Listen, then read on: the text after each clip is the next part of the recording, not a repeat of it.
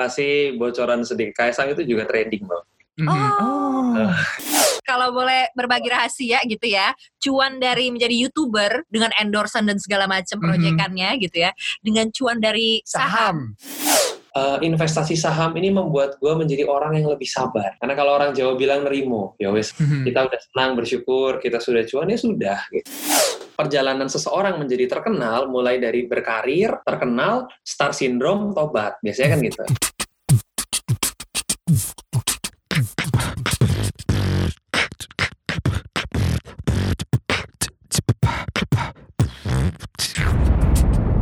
Cuap-cuap cuan. Selamat pagi, selamat siang, selamat sore, selamat malam. Pokoknya di mana pun Anda berada, Sobat Cuan kembali lagi di Cuap-Cuap Cuap-Cuap Cuan. Cuan. Ada gua Gibran Ada gue Alin dan kita ada narasumber ya bintang Mhm. tamu yang, yang ini menurut gue sangat inspiratif betul karena usia muda tapi melek investasi. betul Kalau gue dulu usia muda nggak melek investasi. apa lo? Oh, Galau mereka. aja katanya ya. Nah, nah ini narasumber kita kali ini mungkin Sobat Cuan udah tahu gitu ya karena sudah apa subscribe YouTube-nya, sudah sering lihat video-video YouTube-nya gitu ya Mhm. atau juga follow Instagram-nya gitu ya. Mhm. Dan ini dia punya project baru yang deket banget sama Cuan. Oke. Tapi ternyata Mhm. ini bukan baru-baru ini aja, dia tuh dari udah lama berkutat dengan hal-hal finansial dan cuan ternyata. Kabarnya udah dari SMA. Betul. Lu SMA masih ngapain? Gue habisin duit orang tua. Oh, Gue SMA galau gara-gara putus cinta.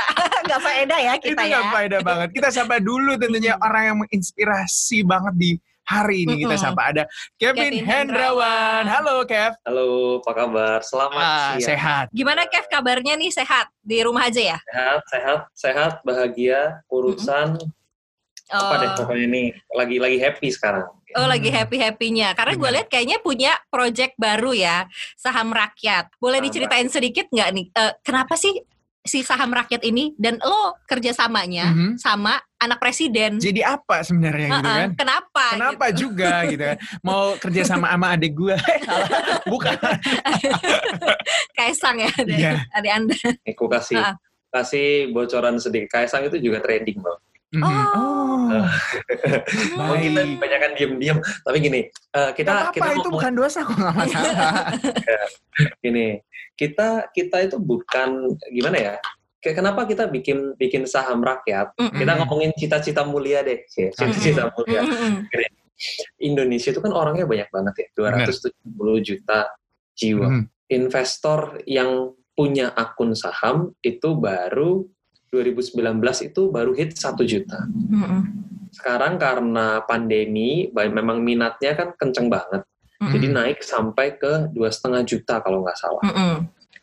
Cuman dua setengah juta compare sama 270 juta itu jauh banget Aduh. dibandingin sama misalnya nih Korea. Korea itu kalau nggak salah 10 sampai 12 persen populasinya berinvestasi saham. Mhm. Mm. Sehingga kalau kita ngomongin banget nih, eh, Indonesia akan jauh lebih maju kalau rakyatnya sendiri yang banyak banget ini Mm-mm. juga ikut memajukan punya partisipasi aktif investasi saham Mhm. sebenarnya kayak gitu. Nah, kemudian ada ada problem yang muncul kan, investasi saham itu terlihat sangat menakutkan.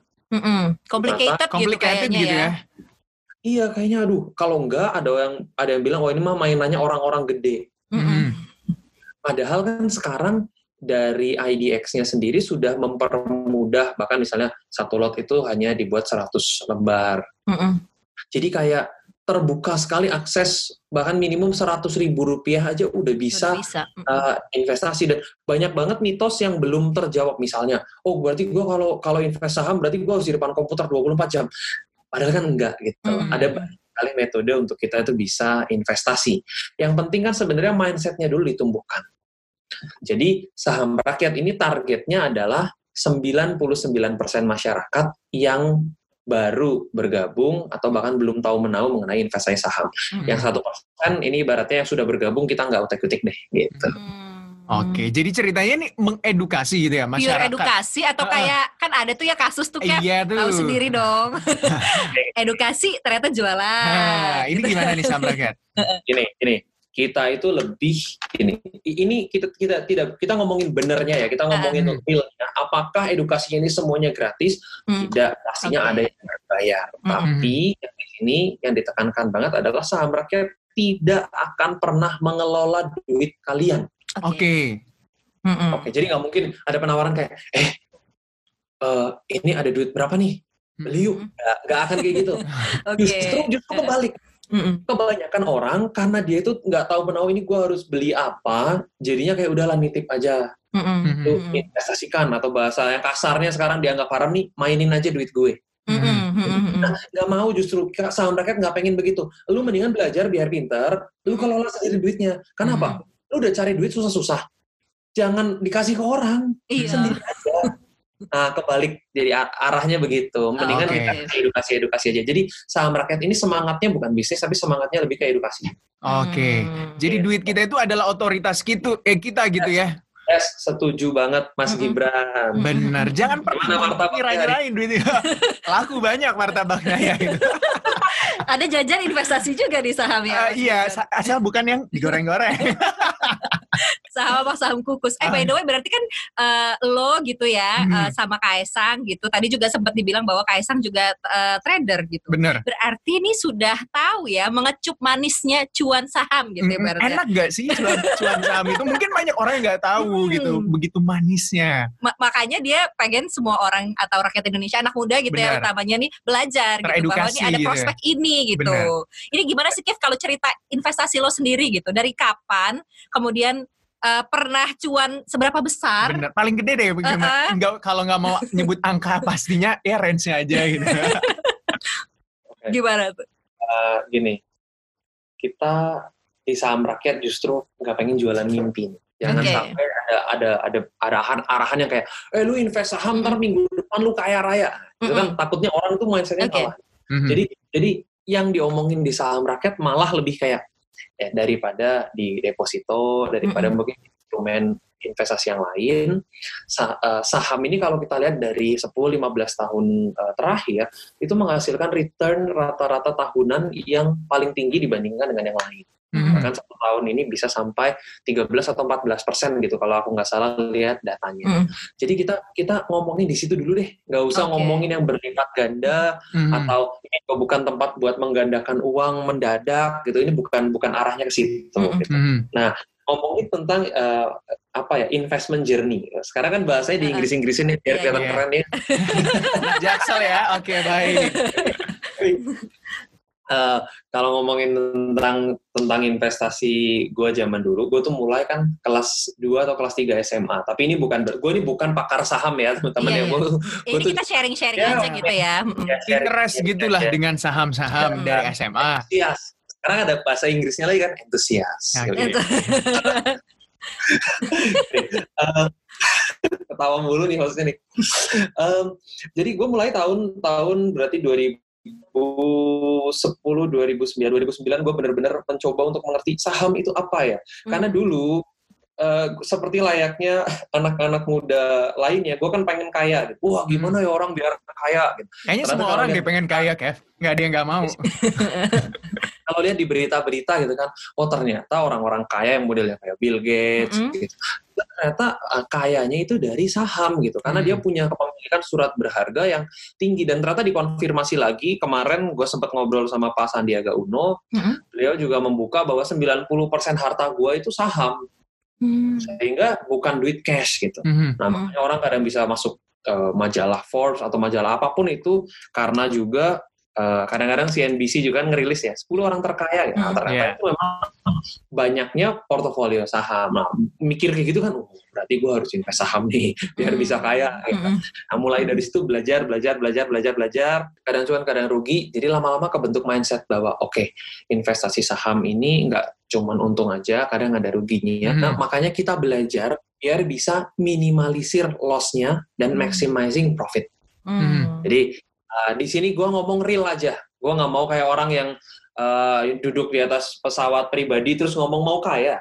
Saham aja, nah, gue nggak mau nggak mau Bahwa semua tuh harus tahu dulu ilmunya gitu ya, nggak Benar. segampang itu kayak menjentikan Ya. jari. Harus gitu. tahu juga saham itu kan high risk, high return gitu kan. Tetap Mhm. aja gitu kan. Ada risiko juga Mhm. gitu kan. Nah, ngomongin tentang pribadi, ya, apa ya, portofolio, apakah pernah untung banyak atau tidak? Kita kita ambil contoh yang real, yang nggak usah kelamaan, yang baru-baru ini. Hmm. lagi pandemi, harga saham turun. Hmm. Kita ngomongin jangan yang uh, second liner deh, kita ngomongin BRI. Mm-mm. Di bulan Maret sempat turun sampai 2440 harganya. Terus uh, naik lagi, itu cuan gua. 30% dalam tiga hari. Hmm. Beli di Hmm. Jadi kalau na- naruhnya banyak kali Ya, cuannya 30 persen aja gitu kan. terus naik terus turun lagi di bulan Mei kalau nggak salah tanggalnya gue lupa akhir-akhir Mei. Hmm. 2440 adalah support yang cukup kuat pada saat itu diangkat. Tapi rontok sampai 2170. Hmm. Gue beli di sekitar 2200. Hmm. Jual lagi 3500. Tapi lu selalu merealisasikan cuan-cuan itu karena lo trading gitu atau lo keep aja gitu sampai nanti lo serok bawah aja gitu ketika turun gitu gimana strateginya? Ada ada yang jadi kan ada kita kan pasti punya trading plan atau punya investment plan. Mhm. Jadi ada yang memang oh ini gue mau invest ini jangka panjang.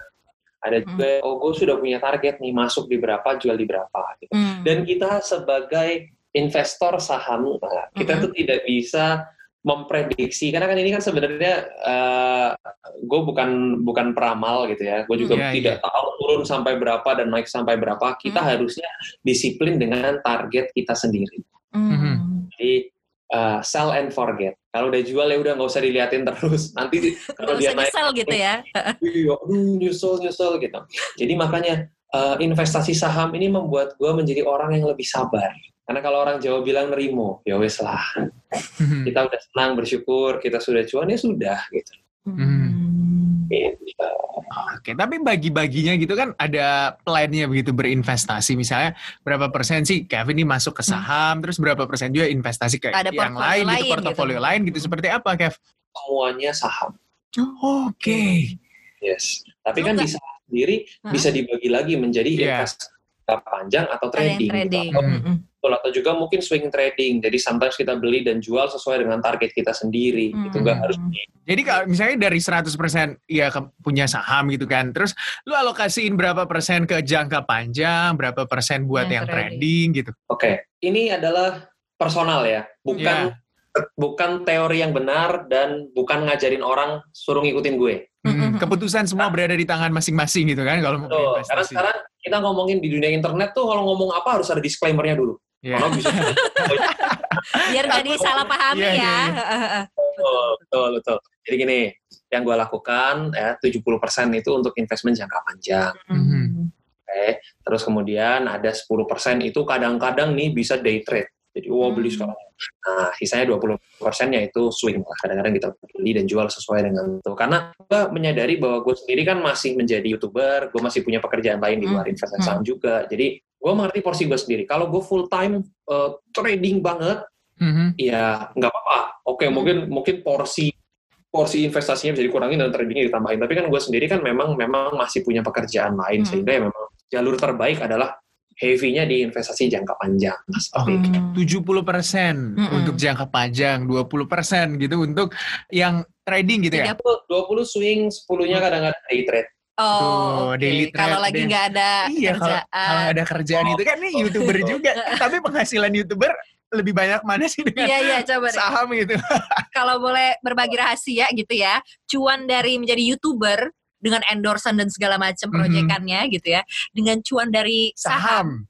Apalagi 70% ya jangka panjang gitu. Dua, dua, dua hal. Mhm. Cari duit dan ngelola duit adalah dua hal yang berbeda. Oke. YouTuber, cari duit. Nah. Duit dari YouTuber dikelola dan Buat jadi-. Nah, Oh, pintar. Tepuk tangan Iya, ya sama ini dia. dia. Gue suka nih anak-anak muda yang kayak gini, Sobat Cuan. Kalau kita tahu cuma ngabisin duit, Bener, eh, duit mana gaji. ya nggak seberapa itu. Eh, jangan curhat di sini. Eh, tapi berbicara soal misalnya YouTuber, kan ini sejak kapan sih kamu itu jadi lu itu jadi YouTuber? 2016 awal. Belum 2016 pengalaman awal. apa dibanding YouTuber senior lain. Mhm. Hmm. Dengan 2016 awal tapi udah berinvestasi sejak SMA gitu kan. Mm, mm, mm. Tapi menarik tadi yang soal SMA kan lu bilang itu di SMA lu kumpul-kumpul sama temen-temen Hmm. terus misalnya bahas soal saham. Ini ekskul atau emang cuma punya Apa tem- bimbel apa gitu, bimbel gitu Ada kan? bimbel. Ada bimbelnya Anak-anak gitu. kan SMA bimbel untuk kuliah ya, ini Bener, bimbel ini untuk bimbel untuk saham jadi gitu. trader. ini tuh uh, tidak official dari sekolah. Mhm. Waktu itu ada beberapa lah, mungkin kayak 6-7 orang yang mungkin tertarik untuk belajar dan kita sama-sama aja kayak kayak grup discussion yang pada saat itu sama-sama orang masih bingung juga, tapi kita kayak nyari sumber dan 2000 2009 itu internet belum secepat sekarang ya. Mhm. Mm-mm. Udah ada 3G gitu. Jadi kita tuh masih baca buku, masih Hmm. masih nyari-nyari info atau kadang-kadang nih ada ada dulu kan ada lah seminar orang sukses ngerti nggak sih kayak Iya, iya. seminar yang Heeh. mau financial freedom Mau kaya ikuti Iya. saya gitu Bisa kan. dapat berlian ya, segala macam. Bener, tapi karena hidup saya cuma jalan-jalan saja ke luar negeri mau tahu rahasianya itu gue ikutin loh sumpah Saking lu pengen kaya ya. tapi yang lu ikutin itu kaya nggak sih sampai sekarang? gue nggak tahu gue nggak tahu dengerin kayak oh ya investasi saham oke dia adalah sedikit-sedikit yang dia jelasin gitu sama, tapi Mm-mm. harus memang aktif nyari sendiri sih nggak bisa kita berharap untuk disuapin tuh memang nggak Mm-mm. bisa Mm-mm. Mhm. ya dari situ akhirnya akhirnya nyoba nyoba nyoba dan waktu itu juga aduh modalnya itu modal modal rendah dan itu tuh ngumpulin uang jajan kayaknya dua tahun deh baru Mm. masuk tiga sampai lima juta rupiah lah waktu itu. 3 sampai 5 juta eh, rupiah gitu ya. Nah, Dari itu mulainya dari kecil-kecil gitu kan. Tapi bisa, ketika itu nggak kecil kan? Iya benar karena 2010. 500 500 Itu- Heeh. lembar kan. iya kalau ketika itu uang 5 juta buat gue Hmm. besar Mhm. Iya.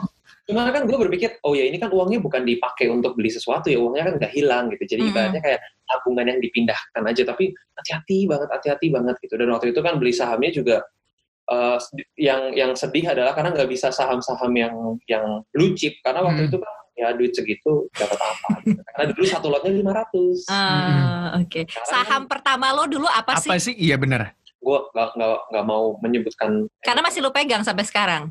oh enggak enggak Oh. Sama jajan udah ini lagi. Iya. Udah dia listing. Ah, iya. enggak enggak enggak Sahamnya udah dia Udah listing. Jadi udah saya diusir dari malu bursa. nyebutnya. Keluar sana.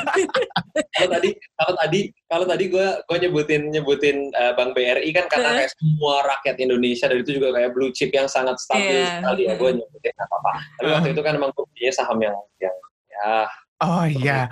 Ya udahlah ya. Yang jelas masih ada kan di Masih- masih ada di bursa kan? kan ya. Itu saham pertamanya ya.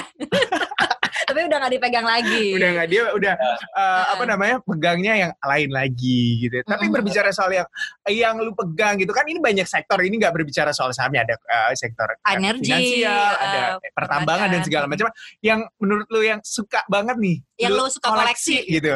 gue suka perbankan dan juga telekomunikasi udah tahu nih mengarah ke mana. Kayaknya dia melihat kondisi saat ini ya. gitu. Bener, karena orang banyak WFH gitu. Nggak, ketika lo kan kalau misalnya kayak Warren Buffett gitu kan, Hmm. dia tuh baca sampai kalau nggak salah ya minimal tuh eh, 15 Bener. bahan bacaan setiap hari, entah itu koran atau apa majalah gitu, buku gitu ya. Itu katanya sih untuk memperkaya keputusan dia ketika dia membeli saham gitu. Hmm, Kalau lu gitu pertimbangan lu ketika memutuskan untuk eh gue invest di sini, gue masuk sini deh, gue lepas deh ini gitu. itu apa atau gimana? Iya. Gimana tuh? banget. Nggak, tapi benar gue membaca membaca artikel dari mana-mana terus ada telegram group juga yang Hmm. aktif ada berita-berita dari mana-mana karena kan sekarang itu informasi uh, kalau zamannya Warren Buffett dulu masih muda harus nyari buku dan literatur mana-mana kalau sekarang kan informasi itu bertebaran gitu ya bertebaran bahkan yang kita tuh kesulitan nyaringnya gitu lagi lagi baca lagi baca laporan keuangan tiba-tiba muncul lagi ting artis ini selingkuh kita harus nyaring kan oh ya laporan keuangan dulu selalu terpancing. Nah, jadi sekarang sebenarnya informasi itu banyak banget. CNBC sendiri secara secara secara sumber kan reliable ya. Mhm. Kita kita juga ngebaca CNBC banget sih Mhm. every day dan ada ada ada running thread-nya juga Mhm. Eh, membantu lah. Karena kadang-kadang eh, informasi di dunia saham ini kan cepat dan pergerakan market ini cepat banget ya. Berita Benar. keluar 14.00, 14.02 udah gerak harganya gitu. Jadi memang memang eh, ya kita memang mantau berita terus dan itu notifikasinya aktif sih. Sering-sering-sering bunyi kayak baca-baca-baca gitu. Jadi nggak ngerti berapa buku atau beberapa artikel yang dibaca, tapi setiap hari itu ngebaca terus. Tapi setiap Karena hari nih buat teman-teman juga Kenapa? Setiap hari lu mantau juga gitu pergerakan. Yang kan ada orang yang ya udah gue taruh dulu ntar gue lihat lagi gitu. Kalau lu tipikal yang kayak tidur, gimana? bangun tidur, misalnya jam 7 pagi, olahraga dulu bentar, jam 9 market buka, atau kalau gue posisi lagi di Bali kan jam 10, Hmm. pasti buka dulu uh, trading application, terus RTI, kita buka juga, terus nanti mungkin amatilah sampai 9.15, habis itu ngerti ke, kebayang kurang lebih arahnya mau ke mana, jam uh, sebelum istirahat sesi satu amati lagi, bukaan sesi 2 amati lagi. Hmm. Sebelum tutup nih, kan sekarang lagi pandemi 14.49 tutupnya ya, hmm. jam hmm. 14.05 ikut-ikut uh, apa namanya, ada discussion group juga. Jadi kalau ada watchlistnya itu kan ada notifikasinya nih. Kalau hmm. naik sampai berapa bisa bunyi itu nih nah kayak oh ini jualan nih. Jadi dipantau terus Bener, ya? Bener, jadi ini satu ilmu gitu. Kalau mau cuan mm -hmm. jangan di diamin gitu Diam aja. Lu aja. jangan harap tuh cuan datang sendiri betul, ya betul. Eh, kerja tapi gitu. aja bisa juga sih. Bisa kan? juga. Cuma maksudnya kalau lu mau cepet-cepet lihat harus tetap dipantau iya. kan pergerakan saham kita gitu. Tergantung trading plan masing-masing. Bener, gantung. Ini nggak bisa nggak menggurui nih Kevin ini nggak iya, menggurui iya. Ini hati-hati banget ya kayaknya ya Kevin ya. Gitu kan. eh Kev, tapi by the way ini kan saham rakyat nih gue lihat baru ya. Benar. Uh, cuan agak ini sih agak iri sebenarnya. Kenapa? Kita udah lama kak. Kita uh -uh. dari awal tahun ini gitu ya. Mereka kalau nggak salah dari Agustus ya Kev. Kayak posting pertama. 3 Agustus. Tuh, posting pertama baru 3 Agustus Tapi followers IG-nya udah itu dia. Gue lihat gitu. kalau nggak salah ya, coba gue cek dulu. Bener 52 ribu. Ini ya. emang efek dua orang ini kayaknya ya, iya. anak presiden Padahal satu gitu sama satu model gitu. Kita, gitu. ya udah kita agak uh tinggal gitu. Ya. Nah ini yang gue mau tahu adalah kan kalian kalau gue lihat kontennya gitu ya, memang uh, mengedukasi gitu. Hmm. Itu dari dasar banget kontennya. Benar. Dari awal apa ngajarin IHSG itu apa. Benar. Gitu kan benar-benar basic gitu. Mm-hmm. Ini kalian tuh banyak yang nge-DM DM gitu nggak sih atau gimana gitu sekarang kan karena lagi pandemi nih gue lihat juga belum ada kayak aktivitas kegiatan webinar atau apa gitu ya mm-hmm. satu kali oh udah satu kali webinar uh-huh. uh, itu adalah bulan lalu mm-hmm. uh, minggu ketiga mm-hmm. kita jual uh, kita kita jual gratis uh-huh. Oh iya, dari dari awam jadi paham ini. Oh iya iya ada ya ternyata. Sekarang besok akan ada webinar yang kedua. Webinar yang pertama, uh, puji syukur kepada Tuhan, satu menit sold out yang ikut seribu. Oh. Oke, okay, banyak okay. banget dong. Uh, uh, uh. Terus uh, yang kedua itu uh, uh, kita akhirnya besarin lagi dari awam jadi paham jadi 3000 orang untuk uh, uh. webinar di Zoom. Itu juga puji syukur pada Tuhan 40 menit sold out 3000. Itu itu tetap free atau udah? Free, free. Oh, tetap free juga. Kita, kita, kita Sampai kita, kapan nih free? Sampai kapan nih mau free-freean gitu? kan, ini kan volume satu. Hmm. Oh, okay. Ini ibaratnya ini kelas ada kelas SD-nya, SMP-nya. Basic ya. SD-nya kan hmm. kita. Ini baru kindergarten ceritanya. oh, gitu. Tapi menarik sih. Kenapa kenapa? Menarik sih kayak kuat-kuatnya itu mm mereka semua naruhnya ya anak muda banget anak gitu. Muda saya nggak bisa ngepet gitu, nggak mau ngepet atau ini saya nggak tertarik melihara tuyul gitu buat eh, kayak. Tapi kan dari webinar-webinar ini, nih Kev ya kan lu udah bisa ngeliat nih demografinya gitu. Kira-kira mm. anak-anak muda tipe apa sih gitu yang tertarik gitu dengan investasi saham ini sama rata-rata tuh apa sih masalah mereka gitu. Karena kan anak muda kadang-kadang punya keinginan nih gitu mm. ya, tapi ada aja gitu masalahnya. Nggak punya duit gitu. banyak gitu atau mm. apa gitu gitu. Oke, kita bahas realitanya. Kalau yang ikut webinar, kalau gue lihat rata-rata usianya ini kuliah akhir, mm-hmm. yang mungkin mereka kan udah ada side side hustle ya, udah ada side mm-hmm. joban juga Benar. gitu. Dan orang-orang first jobber, mm-hmm. mereka ini tertarik dan uh, karena mereka mereka DM itu kita balesin loh. Kalau kalian DM itu kita balesin. Hmm, nanti kita DM deh. Aku coba deh. Hai. Di apps gitu. Lagi apa? Kalau gitu, gitu dibales gitu. Tergantung pertanyaannya ya. Oke. okay. Uh, eh, Terus um, tadi sampai mana jadi lupa kan? Interestnya gitu anak-anak. Oke, interestnya, interestnya uh, di usia first jobber dan juga kuliah akhir itu banyak banget. Terus uh, mereka juga seneng karena bahasanya itu mudah dimengerti. Hmm. Kita kan memang dari banget bahasa yang terlalu susah. Ya udahlah, yang kita jelasin yang bener-bener basicnya dulu aja supaya orang itu nggak terlalu uh, pusing gitu. Karena hmm. menumbuhkan minat untuk investasi saham itu buat beberapa orang susah apalagi kalau bahasanya susah makanya hmm. kita di sini approach-nya friendly aja dan benar-benar pakai bahasa yang informal itu pertama kenapa mereka berniat untuk investasi saham ada yang sepemikiran kayak gue dulu pengen kaya gitu kita hmm, ada hmm, juga ada juga yang mereka kesulitan sekali untuk ngerem biar gak boros Oke. Okay. alokasi, oke, okay, pokoknya ini gue tanamin di saham biar gue nggak bisa pakai.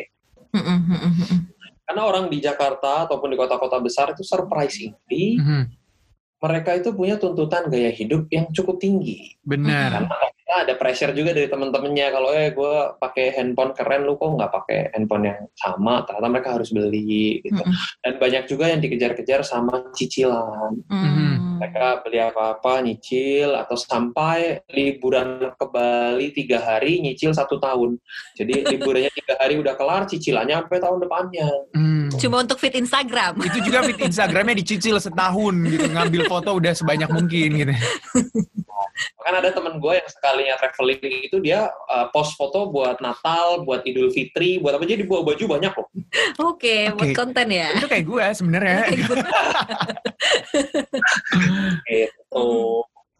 Hmm, jadi itu ya permasalahan-permasalahan anak-anak ibu kota gitu. gitu ya. Tapi rata-rata memang anak-anak kota besar ya yang yang ikut gitu ya, hmm. ya, Kev ya. Oh, enggak juga, enggak juga. Banyak yang dari kota-kota kecil hmm. atau dari dari daerah, dari Jember, dari hmm. Banyuwangi ternyata banyak. Karena kan kita karena basisnya online, jadi kan kita buka untuk semuanya lah gitu. Hmm, gitu. Dan Terus sebenarnya banyak ada ada sebagian kecil juga anak yang masih SMA pengen tahu, pengen belajar karena kan uh, minimum age untuk investasi saham kan harus punya KTP ya, berarti kan hmm. harus 17 tahun ke atas. Yang belum 17 tahun pun kita layani untuk mereka edukasi gitu, hmm. untuk mereka tahu dulu lah, memperkenalkan dulu. Hmm gitu. Okay. Tapi yang jadi pertanyaan kenapa sih milih partnernya? Mm-mm. Iya. Kenapa? Kenapa? Gitu? Buat ngedongkrak aja eh, eh, atau, atau emang punya satu visi yang sama, sama gitu? Uh, atau atau jajan Kaisar sebenarnya gitu? baru belajar trading dari Kevin. Kevin. Enggak. Gimana? Pertama karena sepemikiran pasti. Hmm. Kedua karena kita udah temenan lama, cukup lama jadi ya udah memang memang memang sering ngobrol aja sih dan itu juga tidak sengaja bikin komunitas saham apa ya ya udah yuk yuk kita coba aja yuk oke, oke. bikin hmm. gitu. Tapi di balik dari saham rakyat ini ada timnya gitu atau seperti apa sih? Ada dong, ada ada timnya, ada analisnya juga. Oh. Jadi emang kita manage secara profesional.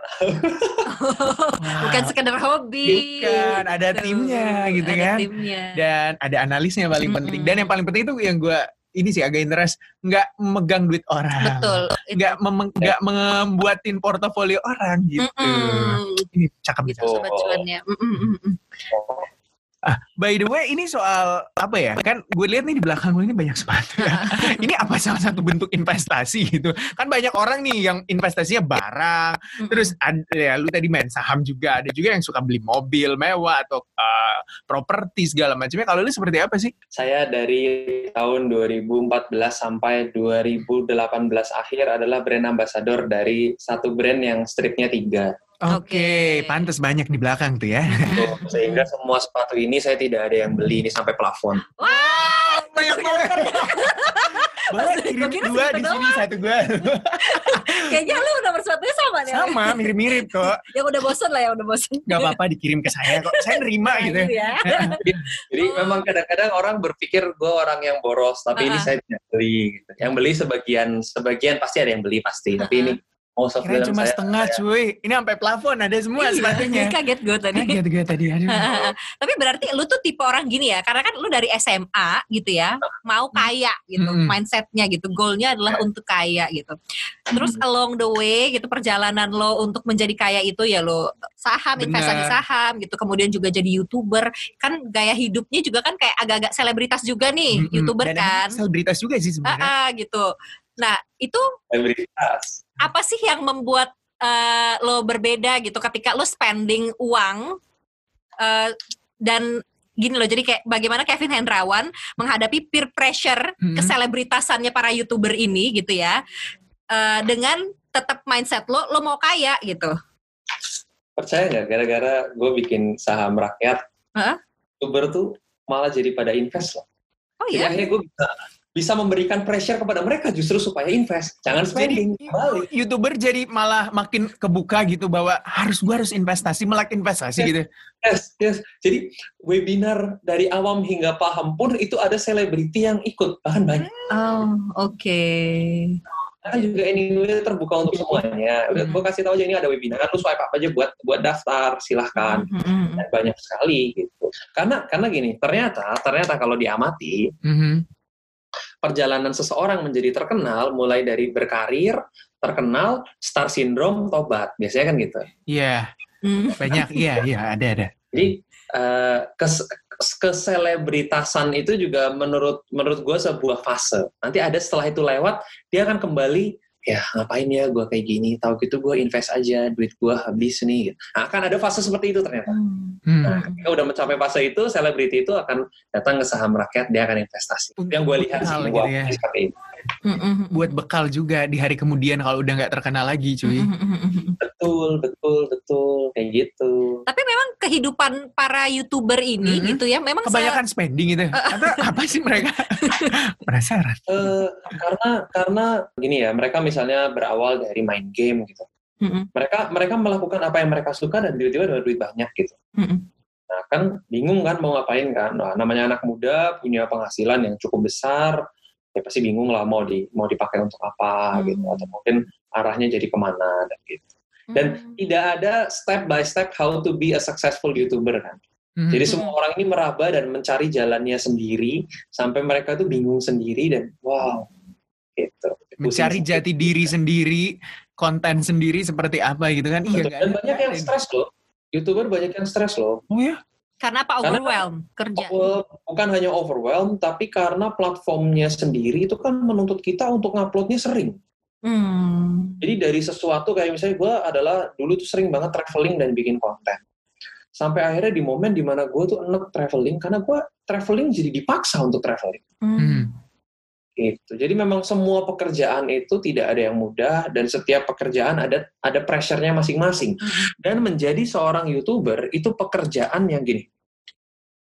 Coba, misalnya gue nih seorang youtuber, subscriber gue kan uh, ada beberapa juta. Hmm. Gue ngomong ke lu, gue capek deh uh, jadi youtuber, gue Hmm. nggak enjoy, gue nggak happy. Misalnya gue ngomong, Hmm.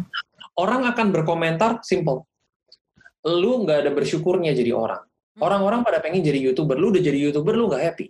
Jadi ketika youtuber ini punya masalah, kita lari kepada seseorang atau cerita kepada seseorang, kita tuh di- di- dimentahkan gitu loh. Hmm. Lo Hmm. kurang. Padahal sebenarnya kan pasti setiap pekerjaan ada challenge yang masing-masing. Benar. Hmm.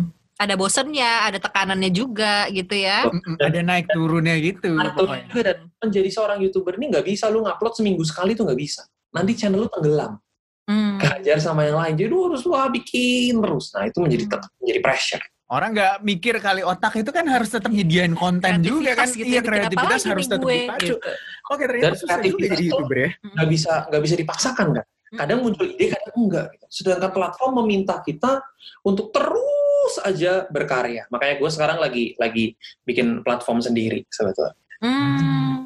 Untuk kreator bisa project baru nih Oke. ke depannya. Ke depannya mungkin bagi kreator yang agak males gitu kan Ya udah, ngupload yang seminggu gitu, sekali ha. aja gitu kan agak jengah mungkin bisa masuk ke dia gitu kan.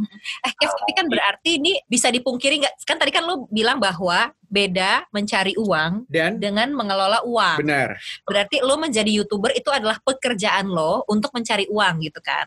Betul. Ah, Itu, ah. itu nggak bisa dipungkiri benar. Mm-mm. Nah itu seberapa besar sih gitu? Atau lo udah bisa mendapatkan apa aja sih dari Mm-mm. menjadi youtuber itu gitu? Asetnya Ini sendiri. pertanyaan yang cukup menarik dan uh, media dalam menghitung penghasilan youtuber Mhm. 100% salah. Oke. Hmm. Nah, kalian lihat artikel-artikel di berita yang youtuber penghasilannya 10 Berapa? miliar Heeh. sebulan. ya misalnya Deddy Corbuzier tuh 6 miliar gitu kan Kalau 6 miliar sebulan, gua rasa dia sudah nggak kenal aspal. Ke mana-mana helikopter. Iya juga sih ya. Udah 6 miliar enak. sebulan itu berarti 72 miliar per tahun. iya Mm-mm. benar buset Mm-mm. banyak banget tuh Mm-mm. Tuh, beli, beli, beli Rolls Royce itu kayak beli gorengan. Bisa Ya. ini ya seminggu beli sekali. dua satu Ya, beli dua ya gitu. Iseng-iseng. Cuma kan pa- pada kenyataannya gini. Menjadi seorang YouTuber Mm-mm. adalah entrepreneurship. Adalah Hmm. menjadi seorang entrepreneur. Ini ibarat lu punya toko, oke? Tokonya YouTube. Jualan lu bisa laku, bisa nggak laku. Hmm. Sekarang kalau toko lu laku, ya lu tajir. Hmm. Lu jadi YouTuber, toko lu nggak laku, ya belum tentu tajir. Hmm. Apakah subscriber itu beriringan dengan kekayaan? Mhm. Gua kasih ibarat lagi. Toko lu gede banget, tapi sepi. Sama ada toko yang kecil, warung, tapi rame. Hmm. Nggak, nggak tentu kan jadinya. Mm-mm. Gitu. Jadi kalau ngomongin ngomongin pendapatan youtuber ini kayak satu SKS kuliah nih, karena perhitungannya itu jelimet banget. Mhm. Jadi eh, besar atau enggak, cukup. Oke. Cukup, cukup. Lebih besar daripada bekerja profesional, betul. Tapi apakah membuat kita kaya raya? Kembali lagi ke orangnya. Kalau mau kerja keras, bisa. Oke. Mm-mm. Hmm. Tapi tidak tidak di level 6 miliar sebulan. Oh, Oke. oke. Jadi itu nggak ada ya? Nggak ada ya kayak gitu ya, 6 miliar, 10 miliar sebulan. Di Indonesia, gue berani garanti nggak ada. Kecuali di Amerika ada mungkin. Oh. Oke. Karena perhitungan duitnya beda. Oke. Oh. Gue narik kesimpulannya dari omongan si Kevin nih. Kalau misalnya youtuber kaya Hmm. banget, nggak mungkin nampil lagi di TV dong ambil streaming, stripping gitu kan? Nggak mungkin kan? Ya. Kalau udah kaya, kalau udah 7 miliar nih sebulan ya.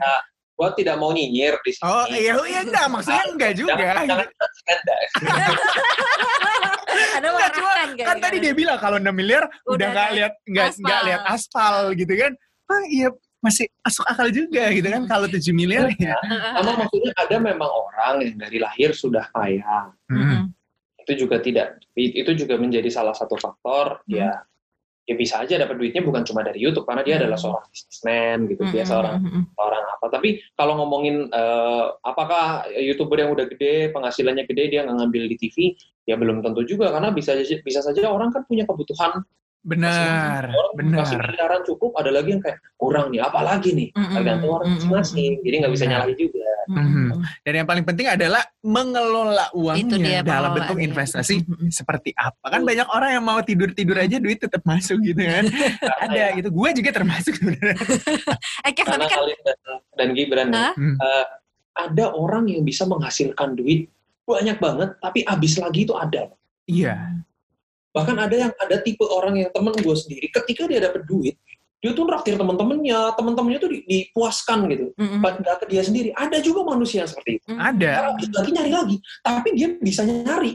Dia punya kemampuan buat nyari duit gede bisa, tapi habis lagi nggak pernah punya tabungan. Hmm. Itulah pentingnya investasi. Hmm, jadi it, it's not about how much you earn ya, Iya tapi benar. How much you can save gitu. Kalau bahasa Inggrisnya tuh Jadi ada, seberapa banyak lu bisa saving eh, gitu kan. saving, investment, Investment gitu. gitu.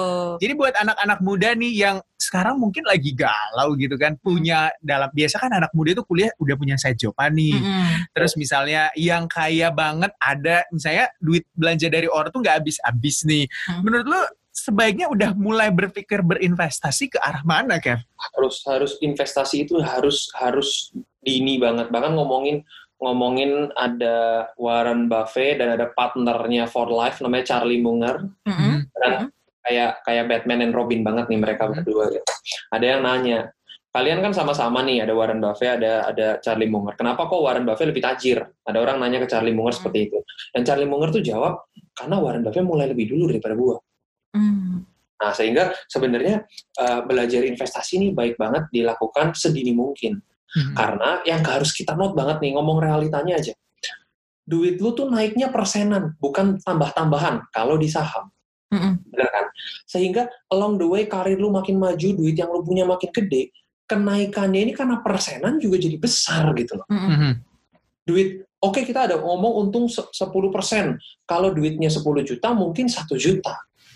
Kalau duitnya 10 miliar, jadi 1 miliar gitu loh. Mm. Nah, itu mengerikannya di situ, menariknya di situ. sangat-sangat menarik gitu ya. Apalagi mungkin banyak anak muda yang tadi tuh base-nya pengen kaya Mhm. gitu, tapi pusing mau diapain duitnya, atau mungkin duitnya juga berlebih dan juga tentunya membagi investasinya itu seperti apa gitu. Itu mas mungkin masih agak bingung beberapa anak muda kita. Tapi menurut lu anak-anak muda kita itu khususnya Indonesia mungkin ya, dengan tipikal yang ya tadi yang lu bilang banyak yang punya kebutuhan gitu, apalagi tinggal di ibu kota besar gitu kan, tiba-tiba punya kebutuhan ini itu ini itu dengan banyak cicilan juga gitu kan. Sebaiknya berapa persen sih? Misalnya nih, dia punya pendapatan atau gaji, berapa persen sih dari gaji yang menurut lu nih Kev, yang harus diarahin ke investasi itu? Mm-mm. Oke, gini, ini sudah sudah kita bahas juga sebetulnya di saham rakyat. Mhm. Saham rakyat itu kalau dari versi eh, kami di saham rakyat itu 10% aja cukup kok. Mm. Oke, nggak banyak ya, Oh, berarti nggak besar gitu. Heeh. 10% dari gaji aja. Mm-mm. Dicoba dulu, dirasain dulu, nggak usah muluk-muluk. Dicoba dulu sedikit demi sedikit. Jangan langsung uang tabungannya dihabisin buat investasi saham, ditanamin semua. pelan-pelan dulu sabar nikmatin dulu kayak orang mau berenang kan pegang dulu airnya dingin apa kagak gitu kan. Hmm. nanti ciprat-ciprat dulu baru masuk gitu. Pelan-pelan. Jadi gue bener-bener di sini nggak ya sharingnya pelan-pelan lah pelan-pelan banget Hmm, karena harus gitu. sabar 10% tadi ya minimal. Minimal. dari awal lah ya jangan tiba-tiba duit tabungan nikah lu lu habisin tuh gitu kan yang ada Karena ingat ya Sobat Cuan ya bahwa investasi itu ada memang ada returnnya juga, Hmm. tapi ada, risknya risiko juga. benar Gitu. itu, Itu yang harus dipertimbangkan. Nah, oh, mm-mm. Nah, Kev, by the way, kan ini lo udah perjalanan lo dari SMA gitu mencari jati diri gitu, di kayak mencari ilmu untuk menjadi kaya gitu kan. Do you think you are udah wealthy enough sekarang? Atau ada target yang gue mau multiply ini jadi berapa puluh persen lagi gitu? Mm-mm. atau gue mau beli ini target target masih ada cuman karena gue ini orang yang spendingnya bisa dibilang kecil Hmm. gue makan juga warungan kadang-kadang Eh, untuk untuk hidup gue sendiri sebetulnya gue ya puji syukur kepada Tuhan udah nggak worry tentang tentang uang tapi kalau dibilang apakah lu sukses Vin ya relatif lah kalau gue sih Hmm. merasa belum gitu. Mm-mm. tapi untuk kebutuhan pribadi untuk sehari-hari ya puji puji Tuhan eh, sangat lebih dari cukup gitu. Hmm, gitu sudah lebih dari cukup. Lantas lo tuh memaknai uang tuh sebagai apa? Coba apa sih uang kalau menurut seorang Kevin? eh, berat nih gue Ini kan sudah lebih dari cukup nih Bener. uangnya. Kalau kita kan uang adalah pas aja gitu.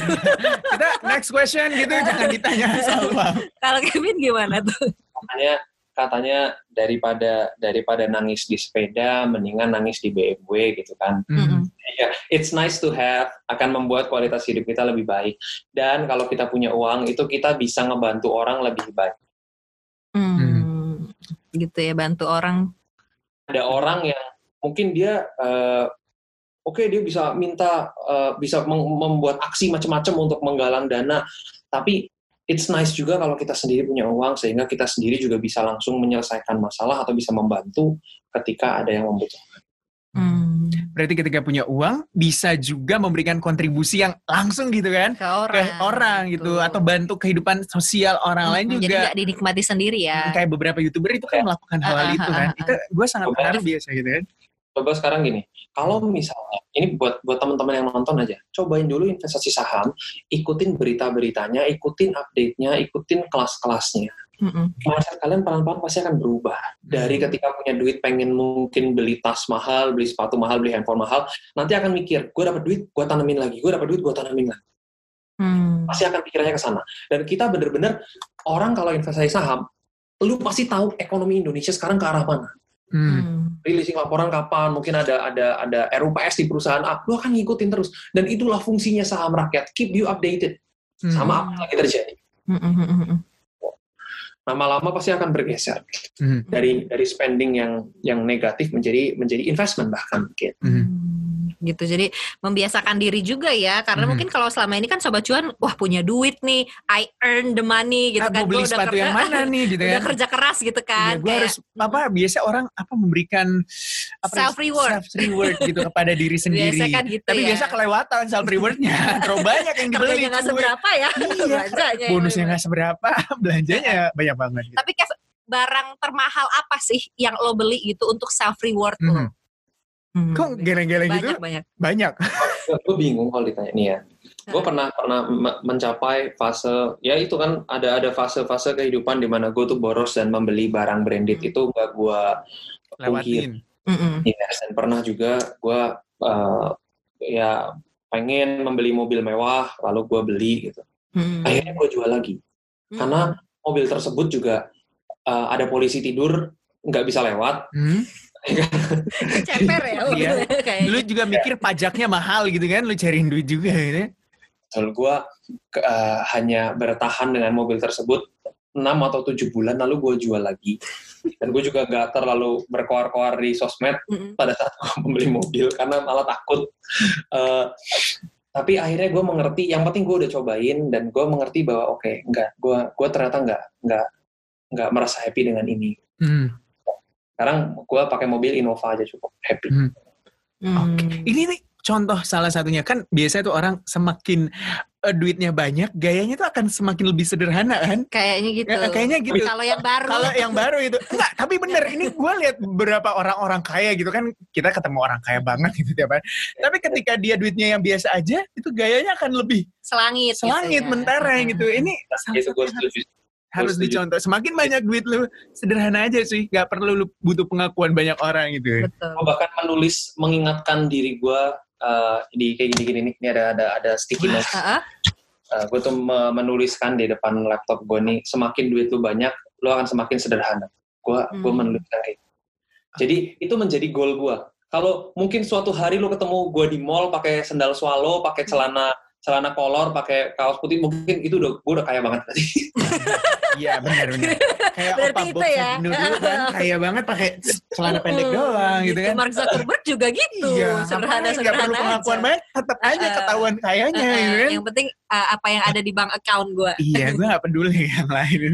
Iya, Kev, ini kan kita udah belajar banyak banget nih, apa namanya dari saham rakyat itu apa, kemudian juga cerita-cerita nih Kevin gimana Hmm. memulainya dulu gitu ya, kemudian itu pun mengubah mindset lu dan ternyata Kevin Hendrawan ini memang pernah ada di fase yang apa namanya menikmati itu gitu ya, Eh, kayak kayak yang selebritas-selebritas gitulah beli ini itu. Hedon hedon gitu. Hedon hedon itu ya itu adalah sebuah fase gitu ya. Abis semua itu melewati. tobat kan tadi kata lo ya. Berarti lo udah di fase tobat.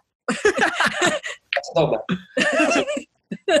udah di fase tobat. Nah, Kev, ini boleh gak sih ada kayak pesan-pesan gitu Hmm. untuk sobat cuan yang mungkin sekarang mungkin masih ada di fase untuk kayak lo dulu gitu Hedon, mencari hedon, mencari jalan Mm-mm. dulu, cari jalan dulu Cari dong, jalan kan? dulu, iya Hmm, benar. Abis itu mungkin ada juga yang udah di fase dia sudah mendapatkan apa yang dia inginkan, Terus habis itu hedon. gitu. Heeh. Belum di fase tobat gitu. Atau belum fase berpikir berinvestasi deh. Coba tolong dicerahkan deh. sobat cuan, sobat cuan ini. nggak usah mencoba nggak usah trying so hard buat kelihatan kaya karena akan menjadi pressure daripada menjadi berkah Oke. jadi pressure daripada jadi berkah. Gitu. Ingat sesuatu yang berkah lebih baik gitu kan. Betul, sobat cuan jangan banyak ujung-ujungnya lu pengen hidup lu tenang Iya bener. betul. Itu yang paling penting. Hidup Ketenangan. tenang, aman, damai, sentosa. Jangan-jangan lu udah mimpi beli properti di sebuah tempat desa yang sunyi gitu kan. Wah, Cari kemenangan. Sudah terjadi oh, Oh, iya kan bener orang kaya. yang di Bali itu ya? yes Kata- Oke. Oke baik. Di Nanti kita tetanggaan ya. Samping rumah lu itu ada Di rumah mana gua. lo? Di mimpi Ah, tapi. Di mimpi. Ini kan gak ada yang gak mungkin gitu kan kata Betul, Kevin gitu. amin amin amin Berarti gitu ya intinya jadi adalah selain mungkin kalau orang kan menggaungkan financial freedom gitu. Benar. Kalau Kevin ini kalau menurut gue ada hal baru yang di, di apa diungkapkan sama Kevin bahwa ketenangan itu Hmm. gitu. Ketenangan dan yang penting berkah. Gitu itu kata dia. Kevin. karena karena eh, kita ngomongin tentang berinvestasi saham misalnya kita relate lagi ya Hmm. lu tuh punya otoritas lu sendiri gitu lu nggak jadi ibaratnya lu nggak perlu punya karyawan lu nggak Mhm. perlu bekerja sama dengan siapa-siapa yang penting lu membekali diri dengan informasi lu tuh bisa mengelola uang dan bisa bahkan menghasilkan uang gitu Hmm. nah, itu yang harus diingat banget jadi kita tenang lah hidup hidup hidup santai dan lebih enak berkecukupan karena gue juga banyak bertemu dengan orang yang kaya banget tapi stres Hmm. nah, itu itu Banyak. pertimbangan lah ternyata hidup itu yang penting adalah seimbang Hmm. timpang sebelah itu juga katanya nggak bagus nah, jadi ya gue mencoba lah. Mencari ketenangan Balancing hidup. kan? itu, Balancing gitu. juga. Oke baik.